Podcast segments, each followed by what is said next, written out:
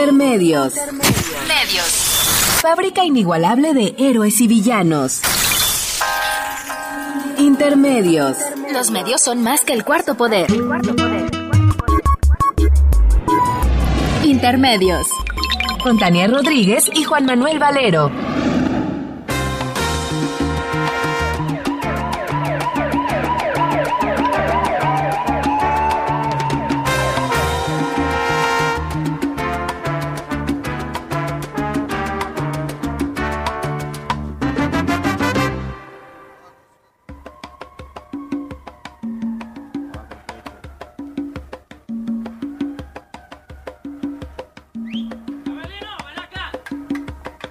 La esquina del viejo barrio lo vi pasar con el tumbao que tienen los guapos al caminar.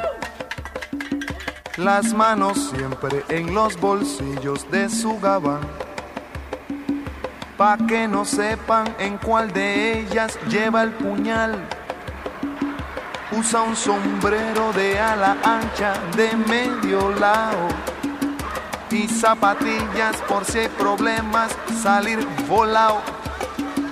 Lentes oscuros pa' que no sepan que está mirando.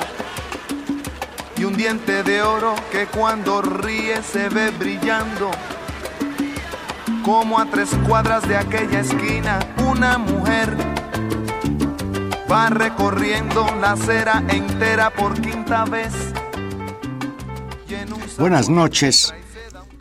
Bienvenidos a Intermedios, hoy jueves 7 de abril de 2016. Los saluda Juan Manuel Valero, a nombre también de Tania Rodríguez. No tiene marcas, pero todos saben que policía. Pedro Navaja, las manos siempre dentro del gabán. Mira y sonríe y el diente de oro vuelve a brillar. Mientras camina pasa la vista de esquina a esquina. No se ve un alma, está desierta toda la avenida. Cuando de pronto esa mujer sale del zaguán y Pedro Navaja aprieta un puño dentro del gabán. Mira pa' un lado, mira pa' el otro. Hace muchísimo tiempo que no escuchaba yo a Rubén Blades con esta pues emblemática canción Pedro Navajas que hoy hemos utilizado para entrar al aire porque de pues todo el mundo estará de acuerdo en que hoy Panamá es noticia mundial y más que Panamá los Panama Papers. El domingo pasado tuvo impacto mundial la filtración periodística de los llamados Panama Papers, donde se da a conocer una amplia lista de lavadores de dinero y evasores fiscales de todo el mundo. Cerca de 140 políticos, empresarios y funcionarios de todo el planeta, entre ellos 12 antiguos mandatarios y actuales líderes mundiales, están relacionados en la creación de miles de empresas offshore, empresas de papel, en paraísos fiscales para ocultar su millonario patrimonio.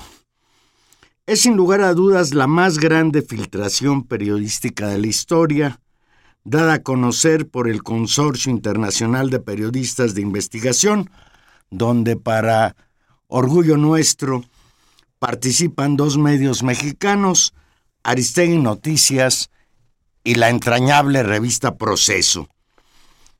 Para que usted se dé una idea, la filtración incluye 11.5 millones de documentos de casi cuatro décadas de trabajo del llamado bufete panameño Mossack Fonseca, especializado en la gestión de capitales y patrimonios con información de más de 214 mil empresas offshore, paraíso fiscal o en el extranjero, en más de 200 países y territorios. La investigación de los documentos se prolongó durante un año.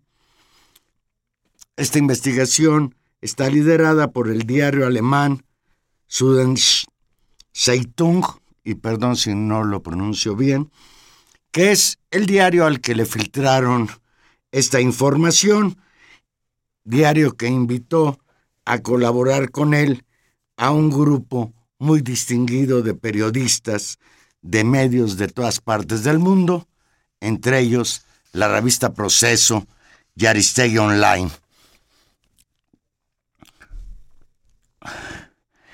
Desde luego, pues los que no estamos incluidos en estos sucios negocios que organiza el bufete panameño Mossack Fonseca, hemos pasado de la fascinación al asombro. Se confirmó lo que hemos sabido desde siempre, que los ricos y poderosos son unos verdaderos ladrones. Leonel Messi, Mario Vargas Llosa, el presidente ruso Vladimir Putin, el presidente de Argentina Mauricio Macri y el, y el empresario mexicano Juan Armando Hinojosa Cantú, entre otros. Usted recordará quién es el señor Juan Armando Hinojosa Cantú, aquel que le vendió, le regaló a Enrique Peña Nieto y a su señora esposa Angélica Rivera la llamada Casa Blanca, el mismo que también le vendió muy barata una finca en Malinalco al secretario de Hacienda, el señor Luis Videgaray. Pues este señor Armando Hinojosa Cantú, de acuerdo a los papeles de Panamá, movió nada más 100 millones de dólares mediante transferencias bancarias apoyadas en empresas de papel creadas por Mossack Fonseca, usando como prestanombres a su mamá y a su suegra. De acuerdo con Aristegui Noticias, el dueño del grupo IGA creó cinco empresas a nombre de su madre un mes después de, de, que la Secretaría de la Función Pública inició una investigación oficial por conflicto de intereses sobre el caso de la Casa Blanca de Peña Nieto. Tenemos en la línea a Daniel Izárraga. Daniel, muy buenas noches. Hola, ¿qué tal? Muy buenas noches. Un saludo para ti y todo tu auditorio. Usted sabe, Daniel Izárraga, un destacadísimo periodista, integrante del equipo de Aristegui Noticias, participante en este trabajo de el Panama Papers y quien encabezó las investigaciones sobre la Casa Blanca de Enrique Peña Nieto. Daniel, de entrada, muchísimas felicidades. Muchas gracias. Platícanos sobre el trabajo que han realizado desde, desde hace un año a invitación de este periódico alemán, que me cuesta muchísimo trabajo pronunciar su nombre. A todos. Diario que obtuvo la información y la compartió con el llamado Consorcio Internacional de Periodistas de Investigación, del que ustedes forman parte como el grupo de Aristegui Noticias y la revista Proceso. Platícanos pues sobre esta aventura y la preparación de dar a conocer a la opinión pública tan bárbara información. Bueno, se trata de un, eh, gracias por la llamada, se trata de un esfuerzo que se ha hecho desde hace algunos años por un grupo de periodistas muy grande en el mundo a través del Consorcio Internacional de Periodistas de Investigación que bueno, entre otras tareas se ha puesto a cuestas eh, la, la, pues la organización cuando hay coberturas mundiales. Una de las cosas que se han planteado por ahí en las últimas dos conferencias que ha habido, la anterior en Río de Janeiro, la más reciente en Oslo, es que, vamos, básicamente es, ¿qué vamos a hacer? era inquietud, por ejemplo, de los compañeros de África, si no mal recuerdo, porque, bueno, cada vez resultaba más... Eh, complicado documentar posibles actos de corrupción o evasión de impuestos o lavado de dinero, porque bueno, la gente que se vuelve profesional en ese sentido en todas partes del mundo ha encontrado nuevas rutas para esconder el dinero y eso implicaba eh, pues reportear más allá de tu país. Entonces, bueno, eh, una de las, digamos, de las tareas que hubo para todos era tratar de hacer investigaciones binacionales, trinacionales, pero faltaba esa coordinación. Entonces, bueno, quien se ha echado esa tarea a cuestas ha sido el consorcio y me parece que ha sido eh, pues buen, digamos, una buena mecánica, porque cuando a un periódico le llega una información, una filtración de ese tamaño, como le sucedió al periódico alemán, anteriormente le sucedió a Le Monde en Francia con Swiss Leaks, que es el anterior caso, eh, bueno, pues se dan cuenta que es una cantidad de información, en este caso 11 millones de archivos imposibles de procesar para cualquiera de esos medios, y lo que hacen es llevarlo a Washington y en Washington se, se organiza una gran investigación internacional. En resumen, eso es más o menos de lo que se trata. Y desde luego, bueno, que quisiera preguntarte, ¿por qué invitaron a Aristegui Online y a Proceso como medios mexicanos? ¿De qué privilegio gozan ustedes? Bueno, no puedo responderte yo eso, eso hay que preguntarse al consorcio. Ellos escogieron dos, en general dos, dos medios por país. Ya sabía que me ibas a contestar eso. Desde luego que en esta vastísima información, más de 11 millones de documentos, pues desde luego yo creo que a la parte mexicana pues les tocó investigar lo que corresponde a México. No, bueno, sí, eh, sí, digamos, en primera instancia. Lo que pasa es que ha, habido y sigue habiendo como tres niveles de cooperación. Eh, de esta gran información, eh, la coordinación consistió en una parte en todos buscar y aportar cosas para detectar cuáles eran los grandes casos que se iban a estallar, como los grandes ejemplos de qué significaban esos drenajes del sistema financiero eh, a nivel internacional. Esta información se enviaba al consorcio y el consorcio organizó los grandes reportajes con reporteros desde allá y esos son, digamos, el caso más emblemático por su importancia, por la contundencia de la información, el caso de Islandia, que creo que ya cayó el presidente y Putin que está contra la pared y algunos otros que vienen en camino, eh, se organizan desde allá. También el otro nivel era ponernos de acuerdo con había información a través del consorcio en investigaciones binacionales o trinacionales. Eh, los reporteros de Holanda encontraron cosas con farmacéuticos, con empresas de papel que aparentemente tenían negocios en México, nos buscaron y es como estallaron los casos de la farmacéutica Nadro y, que acabamos de sacar, que es y, Genoma Lab, que se han apoderado de de la distribución de los medicamentos entre ellos solos, aparentando competir, pero eso nació a iniciativa de los compañeros de Holanda y luego te toca lo de casa, buscar lo de casa. Y después, de, y cuando encuentras algo fuerte como lo de casa, ellos se encargan de recuperarlo a lo que llaman en la gran historia mundial. En este caso, Hinojosa formó parte de la gran historia mundial. Son como los tres niveles en los que se trabajó durante el año. Correcto desde luego ya lo dijiste tú, en la lista destaca para los mexicanos entre 33 mexicanos que eh, supuestamente forman parte ya de este catálogo del Panama Papers, pues destaca la figura del señor Juan Armando Hinojosa Cantú. Sí, mira, la verdad es que déjame hacerte una acotación. Yo no, yo en lo personal como coordinador de investigación del Aristegui Online, no nos hacemos responsables de las 30 y no sé qué, no sé dónde sacaron ese número. Eso, eso lo anda diciendo el SAT. Sí, no sé de dónde lo sacó, porque nosotros a lo que, vamos, hemos visto en este año, se imaginarán decenas de nombres en, en los archivos, pero bueno, tampoco es fácil comprobar todo. Eh, Fonseca tiene una estrategia muy agresiva para cazar clientes y hay mucha gente a la que fue a visitar y esa gente le dijo no. Entonces, bueno, pues tampoco creo que hay linchamientos en ese sentido.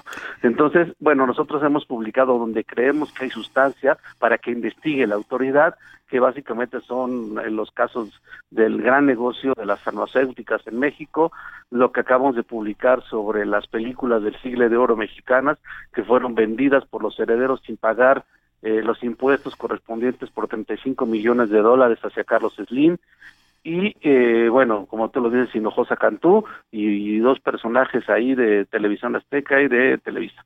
Eh, es de lo único que nosotros nos hacemos responsables, no se sabe de dónde saca esa lista. Bien, hay dos, dos nombres que desde luego, bueno, pues acaparan la atención. El del señor este, Juan Armando Hinojosa Cantú, propietario del grupo IGA, que además coinciden las fechas en las que el señor sacó 100 millones de dólares del país a través de unos manejos medio raros con su suegra y con su mamá. Eh, en épocas en que supuestamente la, el señor este Virgilio Andrade de la Función Pública estaba investigando el conflicto de intereses respecto a la Casa Blanca, Peña Nieto, y pues también recordar ese reportaje que ustedes realizaron, reportaje que pues les costó salir de MBS Radio. Ese es Cantú es uno y Salinas Pliego, coméntanos algo al respecto. Mira, el caso de Juan Armando creo que es el más difícil de, explicar porque implicó como en ese sí, en ese mismo como ocho meses, entre otras cosas porque aun cuando tenemos la información, los datos a la mano, eh, entender la manera en que había, digamos, movido el dinero no es fácil porque es, imagínense ustedes como una cebolla, le vas quitando las, las capas y aparecen otras y otras y otras y no llegas al centro y además siguen apareciendo los mismos nombres de las mismas empresas. Entonces, de, ser, de, desmarañar eso nos costó un poco de trabajo. Y bueno, una vez que lo entendimos, cruzamos las fechas con lo que estaba sucediendo en ese momento en México. Y bueno, coincidía totalmente, es decir, eh, el reportaje inicia contando como un mes después, o por menos de un mes después de que se anuncie oficialmente que se va a abrir una investigación. Eh, Juan Armando Hinojosa eh, de repente llama a sus abogados, un abogado de Orleans y asociados, y eh, en una oficina en la Ciudad de México, ordena que se, se quita su nombre de empresas que tenía escondidas en las Islas Vírgenes Británicas y en la isla Nieves, en el Caribe, y las pone a nombre primero de su madre y las cuentas estaban en Estados Unidos, es decir, las, las empresas estaban en paraísos fiscales y las cuentas en Estados Unidos. Así funciona el sistema financiero mundial y a partir de ahí ponen el, el caso más o menos en ese momento con eh, Mozart Fonseca y Mozart Fonseca les hace toda la ingeniería para resguardar el dinero en fideicomisos en Nueva Zelanda a través de empresas que pasan fundamentalmente por Inglaterra, por la, por la, por la misma Holanda eh, regresando a Panamá y de Panamá a Nueva Zelanda. Son más o menos que usan como siete países el dinero para llegar finalmente a Nueva Zelanda. El caso es que eh, cuando se da la exoneración del presidente, en ese momento Juan Armando ya tiene a salvo, digamos, por lo menos los 100 millones, 100 millones de dólares, promete 50 más en camino y dice cuando hay problemas para que lo hicieran rápido, que, él, que eso es apenas una pequeña parte de su portafolio de inversiones y lo presentan ante Mozart Fonseca como uno de los hombres más importantes y sobre todo que les puede tener más contactos con los ricos de México. Yo creo que el tema aquí importante es por qué la prisa. Hay un momento que coincide cuando a él le, notifican oficialmente, esto es público por el expediente de la función pública, que eh, está siendo investigado a través de su representante legal. Al día siguiente, ese mismo representante legal con los abogados de Orleans le mandan un correo urgente a Mozart Fonseca en Panamá y le dicen, esto urge, estamos bajo mucha presión, por favor, saquen el dinero y hagan otro fideicomiso. Les aseguramos 50 millones de dólares más. ¿Por qué la prisa? Ojalá el SAT tenga la respuesta. Pues sí, pero vamos a ver si el SAT investiga en serio esto. Hay una cuestión importantísima que resalta. De acuerdo con el seminario británico, del el semanario británico The Economist, el impacto mediático es, es brutal. no, ha habido un algo en la historia del periodismo que, que, que, implique a tanta gente y en cuestiones tan importantes, tan delicadas, tan terribles. Sin embargo, dice el analista de este semanario británico que el impacto político del escándalo mediático tendrá que ver mucho con el tipo de país, con la solidez institucional de cada uno de los países. Leo textual, es posible que no haya muchas renuncias, pero desde luego socavará a los partidos políticos tradicionales. ¿Coincides tú con esta apreciación que más allá de lo que representa como información, las expectativas respecto a que la mayoría de estos verdaderos lavadores de dinero pues sean castigados, etcétera, es remota y pues en el caso de México yo creo que por ahí andaríamos. Mira, es que el problema es, eh, yo creo que es un problema internacional no solo, no solo digo, nos interesa lo que pasa en México, pero es un blindaje internacional. Y te pongo un ejemplo. Hace unos días el primer comunicado, si no es que el único del SAT, es muy interesante, si lo tendrás por ahí podrías después leérselo a tu auditorio, la última parte, eh, llama mucho la atención donde dice, bueno, el 2014 México firmó un convenio con la, a través de la OCDE con todos los países, no lo dice de, manera, de esa manera, pero bueno, claro, con todos los países que se dedican al lavado y a la, digamos, a, a los paraísos fiscales, para que a partir del año 2017 empiecen a entregar información a México. Estamos, todavía nos llevamos al 17. ¿Qué quiere decir con esto? Que en este momento tienen las personas que estén implicadas, las que ya encontramos y las que todavía aún no encontramos y las que estamos tratando de probarles las cosas, pueden levantar el teléfono y hablarle a sus ejecutivos de Mozart Fonseca y decirle destruye todo. Se acabó. No hagas nada. De modo tal que de aquí al año 2017 tienen suficientes eh, meses para borrar todo rastro que tengan. Es decir, eh, es un problema, te repito, que tiene que ver con, con la forma en que la gente que puede hacer estas cosas se organiza desde México y utiliza estas que yo le llamo cañerías del, del sistema financiero internacional para protegerse entre todos. Por eso lo veo en el caso mexicano muy complicado y no única y exclusivamente por la actitud de las autoridades mexicanas que desde luego no la tendrán, más allá hay un blindaje incluso desde el extranjero. Bien, eh, por último, el escándalo se extiende de Argentina a Ucrania, de Islandia a China y de Arabia Saudita a Reino Unido y pasa por México, España, etcétera, y toca a personajes tan disímbolos como eh, Lionel Messi, el ídolo este futbolista del Barcelona, o el escritor premio Nobel peruano, ah, no es cierto, ya se cambió, ya es español, Mario Vargas Llosa, y no toca mucho a los Estados Unidos y ya por ahí Putin dice que Estados Unidos es el que orquestó todo eso para golpear a Rusia. ¿Qué le respondes a Putin? Mira, es un poco como Peña Nieto cuando le sacamos lo de la Casa Blanca, ¿no? Cuando eh, ve el dedo del que le señala la luna y no la luna, ¿no? Es decir, dice, según él, quién le está señalando la luna, pero no puedes mentir una coma del trabajo. Es exactamente la misma actitud. Peña Nieto no pudo desmentir una coma de nuestro trabajo, Putin no puede desmentir una coma del trabajo y no puede negar que usó las offshore y que usó a sus amigos para llenarse los bolsos de millones de dólares. Eso me parece que es innegable.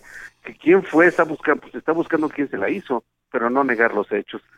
Por otro lado, eh, esto de la CIA y Estados Unidos justo ahorita acabo de postear en Aristegui Noticias, está el primer trabajo sobre los agentes y ex agentes de la CIA usando a Mozart Fonseca para traficar armas hacia países donde les interesa que lleguen. Eh, poco a poco va saliendo la información. No es fácil, que 11 millones de documentos. Lo cierto también es que ha costado trabajo porque eh, mi perspectiva hasta el momento es que Estados Unidos es un poco diferente. ¿En qué diferente? Pues ellos tienen sus propios paraísos, no tienen necesidad de llevarlos afuera. Ahí está Nevada, ahí está Delaware. ¿Para qué van afuera? Por otro lado, Mozart Fonseca no se mete en Estados Unidos. Probablemente la gente que haya hecho cosas ahí usó a otra, a otras, a otras compañías que se dedican a lo mismo. No olvidemos que Mozart Fonseca es una de las más importantes, pero tiene el 60% de ese mercado probablemente muchos estadounidenses que hayan metido ese tipo de cosas estén en el 40% de las otras firmas. Estos archivos es única y exclusivamente sobre Mozart Fonseca. Ojalá algún día llegue al consorcio pues de todas las firmas en el mundo y entonces sí será otro cantar.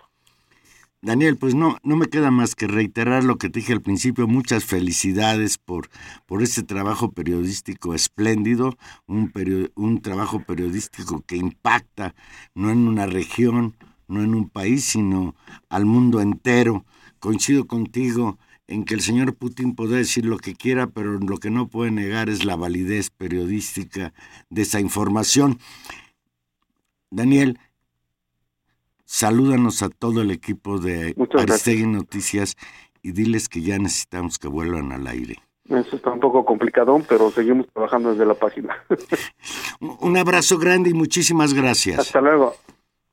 Vamos a hacer una pequeña pausa musical y aquí regresamos. Estuvimos platicando con Daniel Izárraga, integrante del equipo Aristegui Noticias, y pues participante en esto que se ha dado en llamar el escándalo periodístico más grande en la historia, el Panama Papers.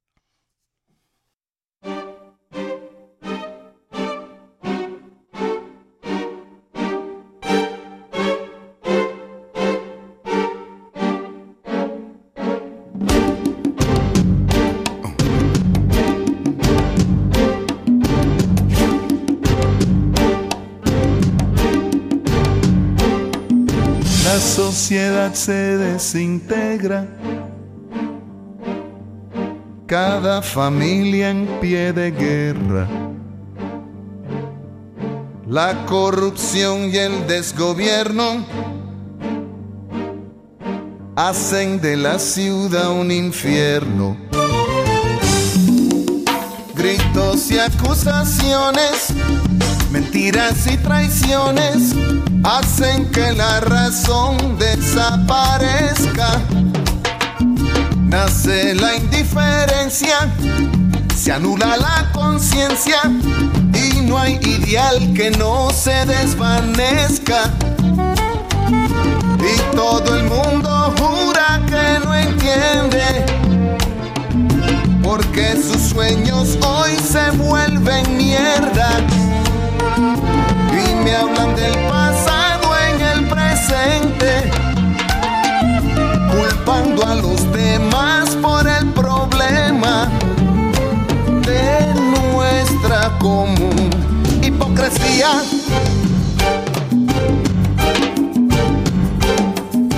El corazón se hace trinchera. Su lema es sálvese quien pueda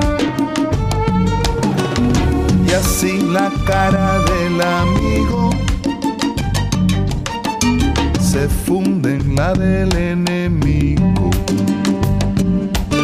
Los medios de información aumentan la confusión y la verdad es mentira y viceversa.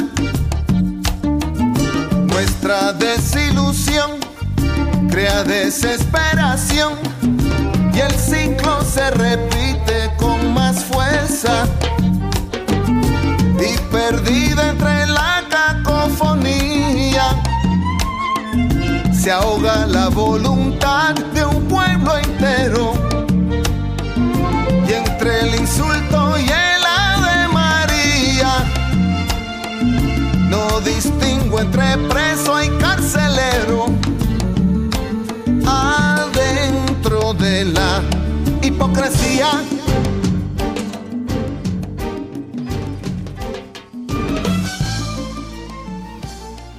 Pues aquí estamos de regreso. Recuerde que Intermedios es un programa en vivo. Llámenos 5536-8989 o la sin costo 01800 50 52 688.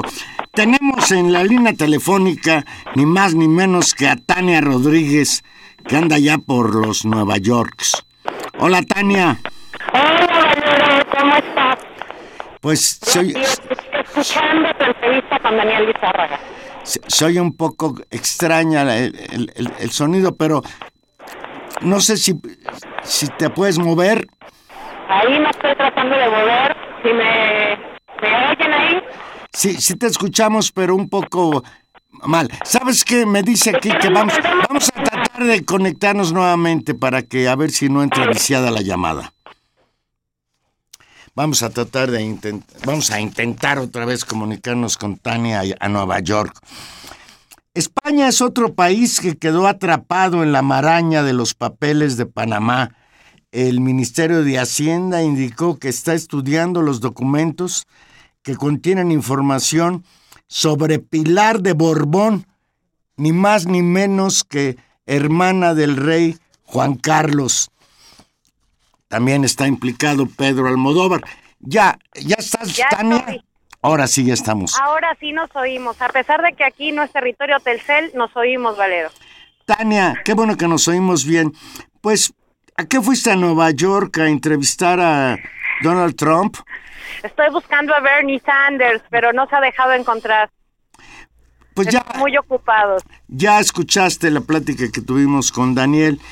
Desde tu punto de vista, ¿qué importancia tiene esto que hoy está conmocionando al mundo, los papeles de Panamá?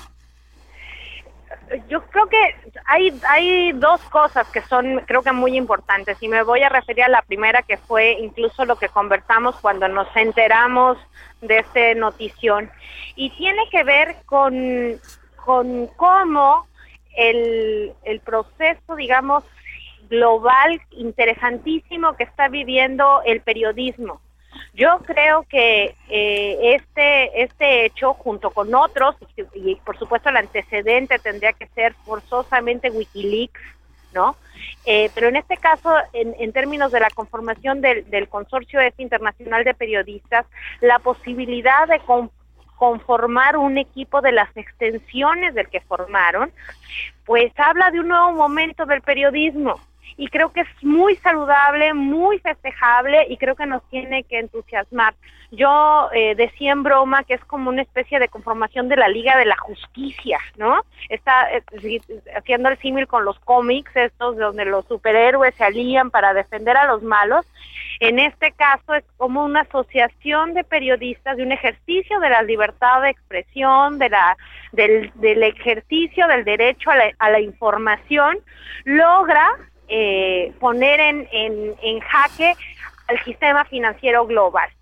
Y esa tal vez sería la otra dimensión, es decir, estamos en un momento de la historia donde el, el capitalismo, sus instituciones, las redes a las cuales funcionan, los propios actores de los cuales depende, están conectados en una escala global, donde no se escapa un solo territorio. Y en ese sentido, las resistencias, sean en este caso del derecho a la información o sean cuando, cuando lo han podido ser las resistencias a la guerra o estoy pensando en el Foro Social Mundial, tienen también eh, la exigencia de la escala global. Y creo que en este caso se vuelve a mostrar que entre las eh, la mejora en las comunicaciones, incluso hace posible que estemos hablando eh, así en este momento directamente, ha cambiado y ha permitido también la posibilidad de esta globalización, tanto de la dominación, pero pues también de la resistencia. Por otro lado, bueno, ya ha habido repercusiones políticas y esto pues tiene que ver también con el ámbito de la calidad social del pueblo islandés. El primer ministro el señor Sigmundur Gunlason, pues ya tuvo que renunciar. Eso es, es, es, es, impresionante. Oía que tú citabas la editorial de The Guardian o de Independent, no sé cuál de los dos diarios. Ninguno de los dos del semanario Economist. Oh, demonios. Bueno, era, era un inglés. este, citaba, citabas a uno de ellos y decías que el impacto era global, pero que iba a depender sus sus resultados más concretos dependiendo del tipo de sociedad y de la estructura institucional que tuviera. Yo estoy de acuerdo y ahí hay eh, dos elementos que hay que resaltar. ¿Por qué una sociedad como la de Islandia es capaz en dos días de generar la renuncia de su primer ministro? ¿Por qué algunas sociedades efectivamente van a ser capaces de o son capaces de investigar actos de corrupción eh, de, los, de sus grandes hombres de negocios o de sus líderes políticos. Y creo que ahí eh, vamos a ir encontrando distintas respuestas, tanto en una especie de lo que discutíamos alguna vez con Pietro, creo que la semana pasada, de las límites morales de una sociedad, pero también de la capacidad de ciertas instituciones para hacer investigación. Y ahí, por supuesto, la mala noticia en el caso mexicano es la debilidad de esas instituciones y uno no puede dejar de pensar en eh, el amigo de Peña Nieto que es el que investiga la función pública, ¿no? Como hace un rato hablaban, en Virgilio Andrade, como un signo de la profunda debilidad de nuestras instituciones. Yo creo en el caso de, de la indignación que que la reacción ya en México, que uno podría decir por qué no es más airada y por qué no porque la gente no está en la calle como inmediatamente la ocupó en, en Islandia o el pueblo islandés, tiene que ver tal vez porque ya estamos curados de espanto y porque tal vez ya nos sorprende, desgraciadamente, y eso habla de la relajación o de la resignación de nuestra capacidad de indignación o de enojo moral, eh, porque no estamos en las calles, ¿no? Pues a lo mejor en Argentina sí, porque en Argentina creo que el escándalo en América Latina más importante de los llamados papeles de Panamá, pues es sin duda el del presidente, el presidente casi que acaba de llegar a tomar el poder, el señor Mauricio Macri. Este martes, el, el martes pasado, el jefe de gabinete dio una conferencia de prensa en la que negó que hubiera nada ilegal en la sociedad offshore que aparece en los documentos filtrados. Todos dicen más o menos lo mismo. Claro, el argumento es similar y, ahora quisiera volver a, este argumento que se ha repetido hasta el cansancio, pero valdría la pena explicarnos en esta en esta lógica de cómo las regiones van a depender de los momentos políticos, del tipo de instituciones y del contexto en el que estén las sociedades.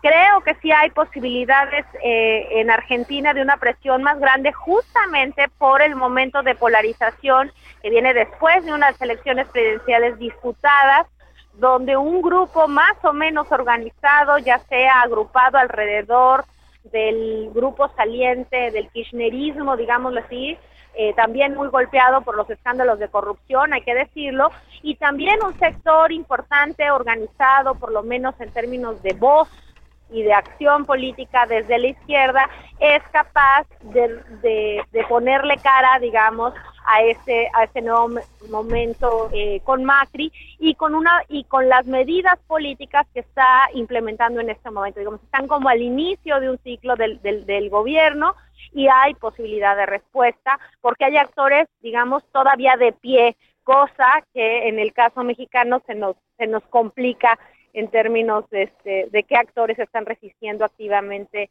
en este momento. Tania, por último, ¿Qué andas haciendo en Nueva York aparte de visitar la estación central de trenes y el Central Park? Aparte de estar mirando esta, esta hermosísima ciudad, que debo decirte que todavía no se entera que, que ya es la primavera y que entiendo que en la Ciudad de México estamos está, sigue estando el calorón. Aquí estamos a lo más a 6 grados todavía.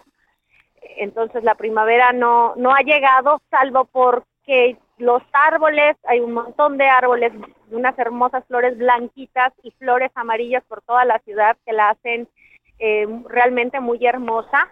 Y bueno, pues tratando de, de aprender cosas por aquí, Juan Manuel.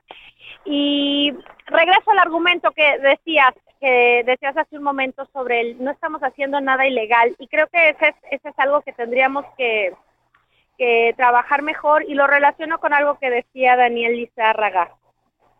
Eh, los paraísos fiscales, la evasión de impuestos, la capacidad de hacer negocios en el margen de la ley, es, no es una falla en el sistema, sino que parecería que es algo consustancial al sistema al sistema financiero.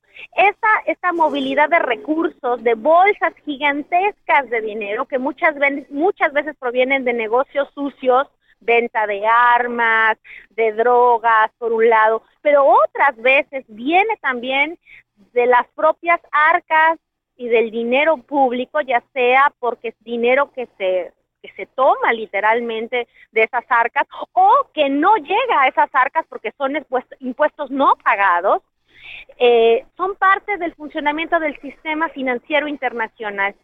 Y creo que ahí conecta de nueva cuenta esta de los Panama Papers y esta información con un sentimiento que lo vamos viendo muy lento, pero que sí se va construyendo como resistencias, y es esta idea de que ese sistema está construyendo un 99% de que el 99% eso no nos conviene y que ese sistema solamente beneficie al 1%. Cuestión, y ahí conectando con, con, con la novedad de lo que sucede incluso en Estados Unidos, un consenso, por ejemplo, alrededor de discursos como el de Bernie Sanders, ¿no? Que justamente está diciendo eso y que se basa en, en, una serie de, digamos, de balances, de proyectos políticos que se han venido construyendo poco a poco como respuesta al neoliberalismo. Creo lo que lo que se vuelve a mostrar, como, como decía tal vez el, viejo Marx a finales del, del siglo XIX, es que el capitalismo sí se construye con sangre y sí se construye, digamos, con mucho dolor. Y muchísima suciedad. Muchísimas gracias, Tania, y estamos conectados.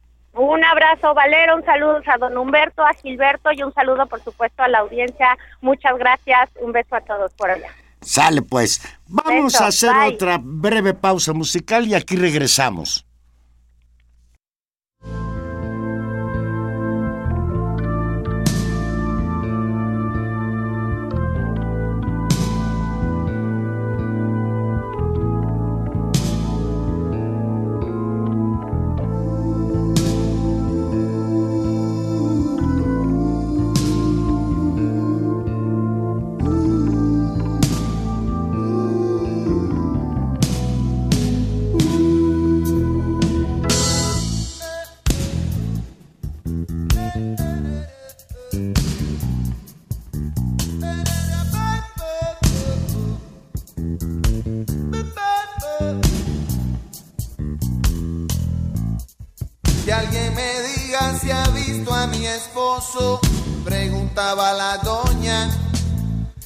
Llama Ernesto X, tiene 40 años.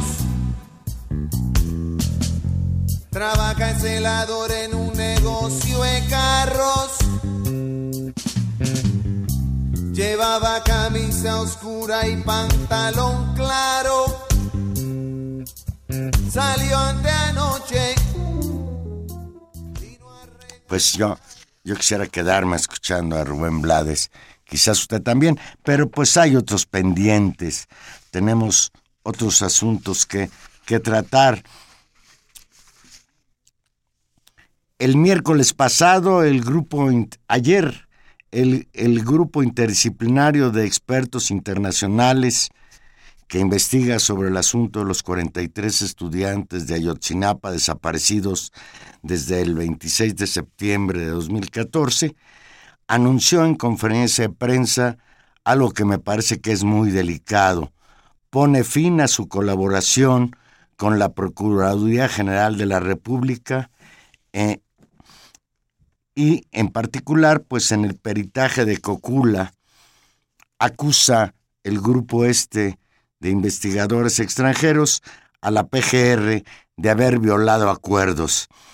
El GI calificó como utilización política y responsabilidad la decisión unilateral de la PGR de dar a conocer el viernes pasado ante los medios avances preliminares de lo que se ha dado en llamar el tercer peritaje en el basurero de Cocula. Los expertos anunciaron que no colaborarán más con la Procuraduría General de la República en ese estudio porque la PGR vulneró los acuerdos previos, previos establecidos tanto en Washington como después aquí mismo en México sobre el abordaje que se daría a los resultados de ese tercer peritaje que se transmitirían primero a los familiares de los 43 estudiantes antes de que salieran públicamente. Y bueno, aquí habría que recordar varias cuestiones.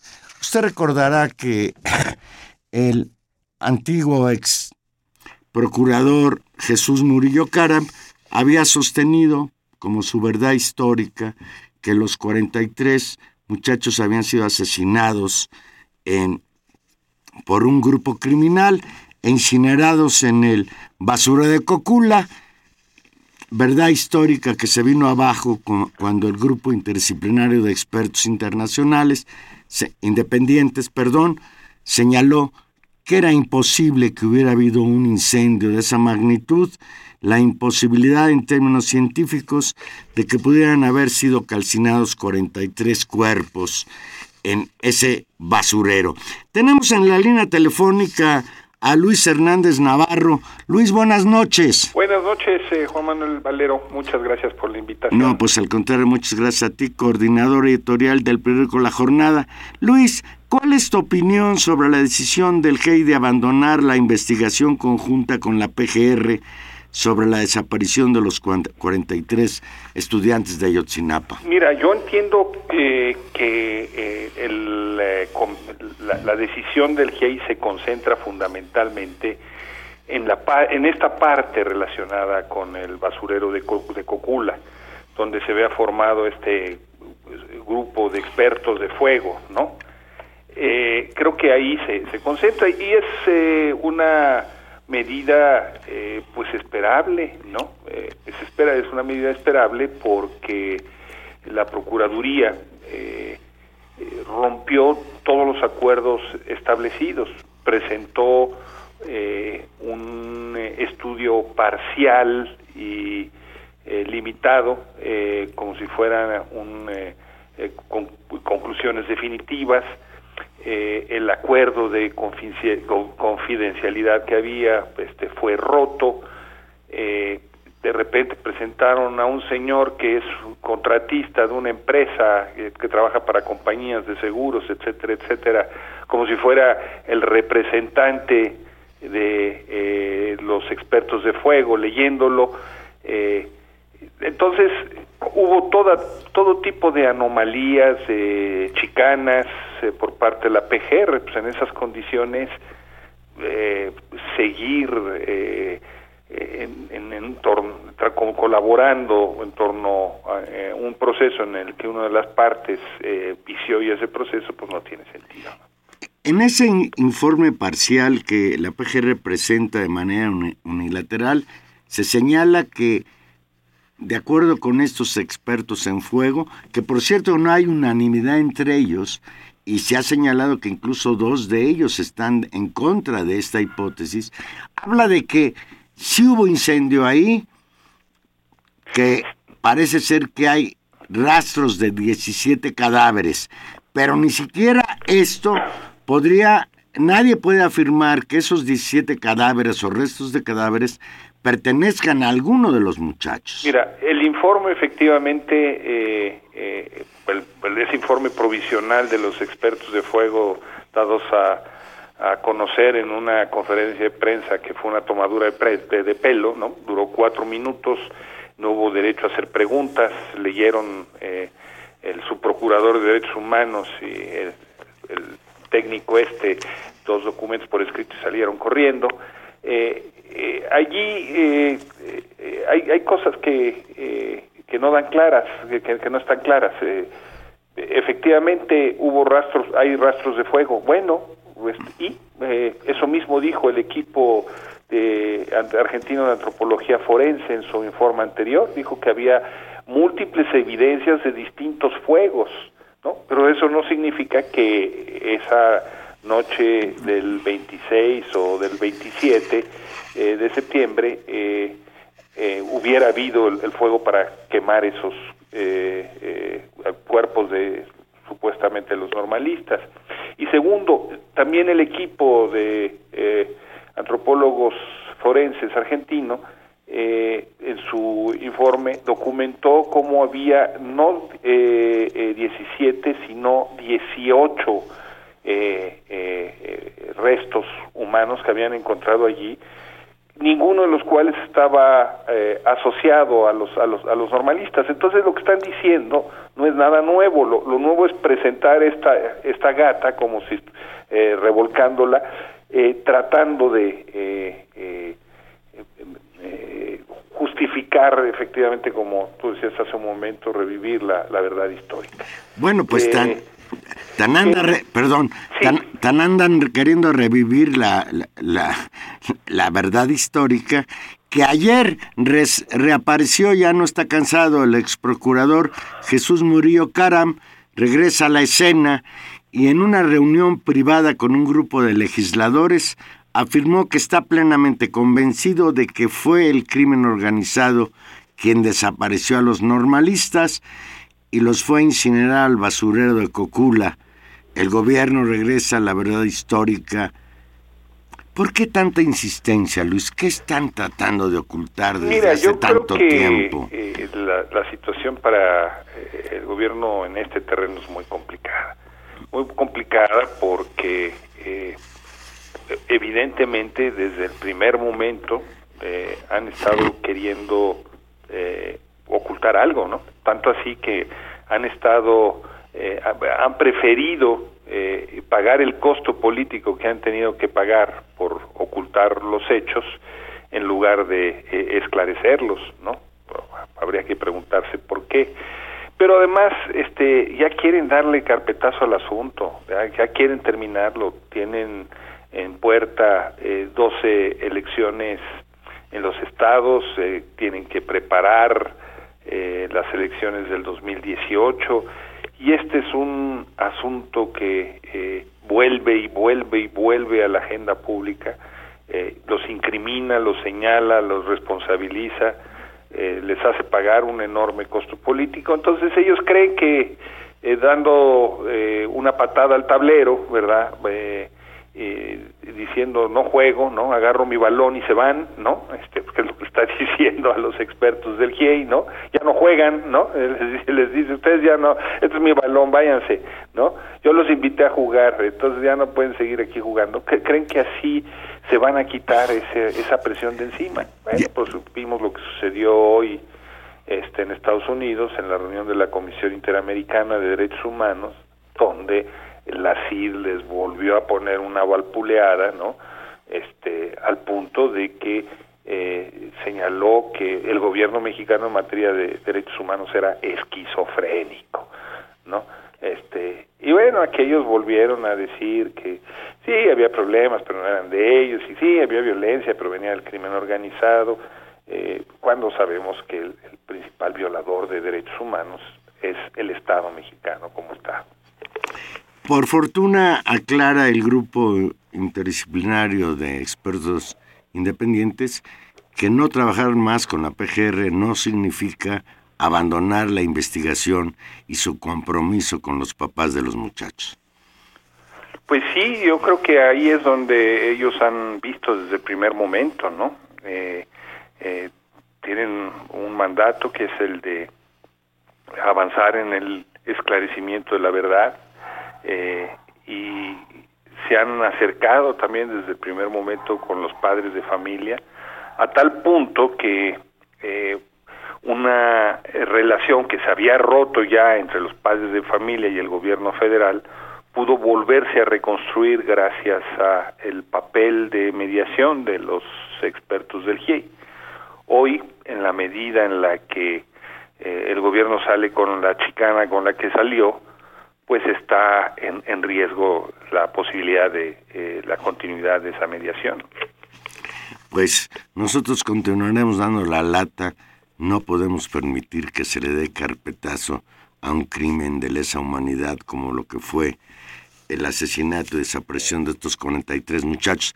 Luis Hernández Navarro, muchísimas gracias. Juan Manuel Valero, muchas gracias a ti, eh, saludos a, a, a, ti, no sé, ya se de Tania por ahí, también no, saludos. Ya, ya, tuvimos un contacto con ella, pero anda anda fuera del país. Ah, muy bien. Pero yo le doy saludos. Pues un, una, un abrazo y saludos a, a tu auditorio también. M muchísimas gracias, Luis Hernández Navarro, coordinador editorial del periódico La, la Jornada.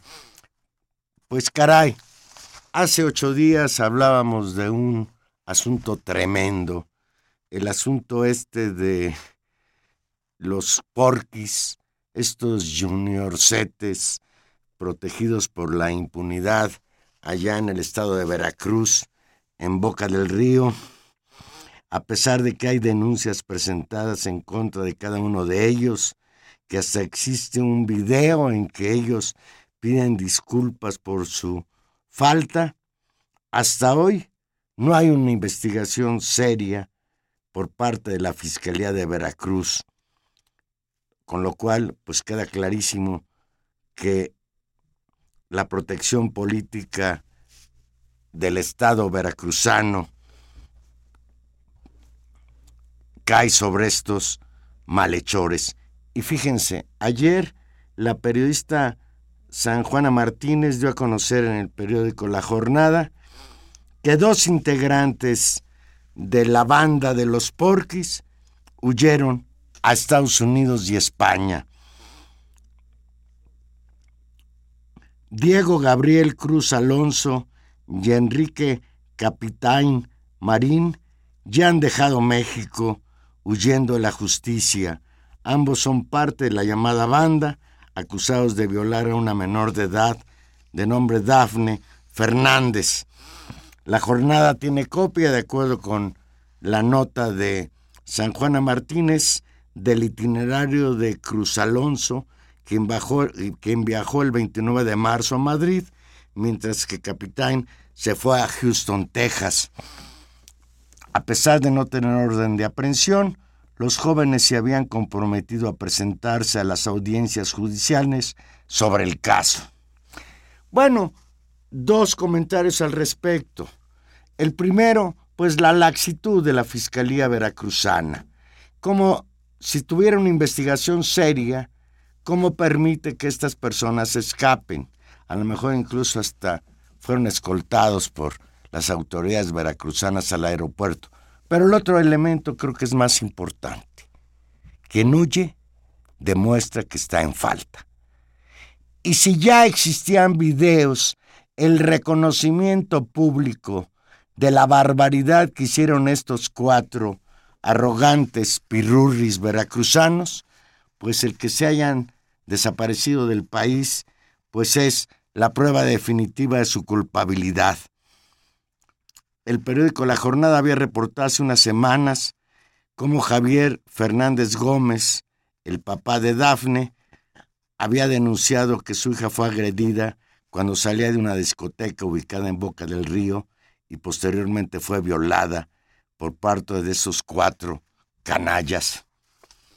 Y ahora, pues, lo, que, lo de siempre en este país. La impunidad se impone sobre las víctimas y yo escuchaba al fiscal veracruzano en una entrevista telefónica a mediodía en Radio Fórmula, señalar que él está en la mejor disposición de investigar hasta las últimas consecuencias y que estén donde estén, en España, en Houston o en la Conchinchina, la justicia dará con ellos. Vamos a ver qué sucede en el colofón de lo que ha sido el desastroso, desasiado gobierno del estado de Veracruz. Pues ya nos vamos. Dice la doctora Concepción Ramírez, que nos llama de Bruciano Carranza, ¿cómo es posible que se pueda sacar tal cantidad de dinero si como ciudadano de a pie le revisan el... Pues sí es que para poderlo hacer necesita uno contratar con estas empresas de... Ah, me está dando aquí una noticia, Gilberto, que es importante. Detienen a Enrique Capitán, uno de los porquis, acusado de violar a una menor de edad en Veracruz. ¿Y dónde lo detuvieron? No dice. Entonces no se peló a, a Houston como... Pues vamos a ver, vamos a ver si esto es cierto. Perdón, doctora, decía que cómo es posible que se pueda sacar tal cantidad de dinero. Pues sí, cómo es posible. Esto es una cosa pues que a mí realmente me provoca muchísimo problema entender cómo en el mundo puede haber gente que acumule tanto, que tenga tantos recursos para evadir impuestos, para lavar dinero, a cambio de la pobreza que sufre la mayoría, no solo en México, sino en la mayoría de los países. Teresa Torres de la Venustiano Carranza, oigo sobre los papeles de Panamá, ya se sabe que Putin no está involucrado, pero lo quieren involucrar por sus amigos. Yo creo que es una campaña para desprestigiar al presidente ruso. Ya, ya lo habíamos comentado con Daniel Izárraga, respetable la opinión de Teresa Torres. Manuel Munguía, hola Manuel, siglo XXI, el clímax del neoliberalismo, otrora capitalismo, que solo sirve al egoísmo y que no puede ser vía para el desarrollo de la humanidad. Totalmente de acuerdo. Manuel, Jesús Ayala de, Álvaro Obregón, que si podríamos hablar sobre quién filtró toda la información de los papeles de Panamá. No, pues desde luego que no puedo contestar esa pregunta y desde luego no sé en qué condiciones haya llegado toda esta información filtrada a ese diario alemán. Lo que importa aquí, Jesús Ayala, es que esa información es fidedigna. Nadie de los involucrados hasta ahora ha podido decir que la información respecto a su persona y sus acciones de lavado de dinero, de evasión fiscal, sean falsas. Vamos a ver qué sucede. Ya en Islandia tuvo repercusiones políticas. Esperemos que en otros países también. Nos gustaría mucho que el SAT nos informara a qué, a qué llegó con sus investigaciones. Buenas noches. Estuvimos con ustedes Humberto Sánchez Castrejón, Gilberto Díaz y en los micrófonos Juan Manuel Valero. Y desde luego, pues, con la presencia también de Tania Rodríguez a través de la línea telefónica ahora. Buenas noches y felicidades a los Pumas que ya, ya dieron el golpe para seguir a la siguiente fase de la Libertadores.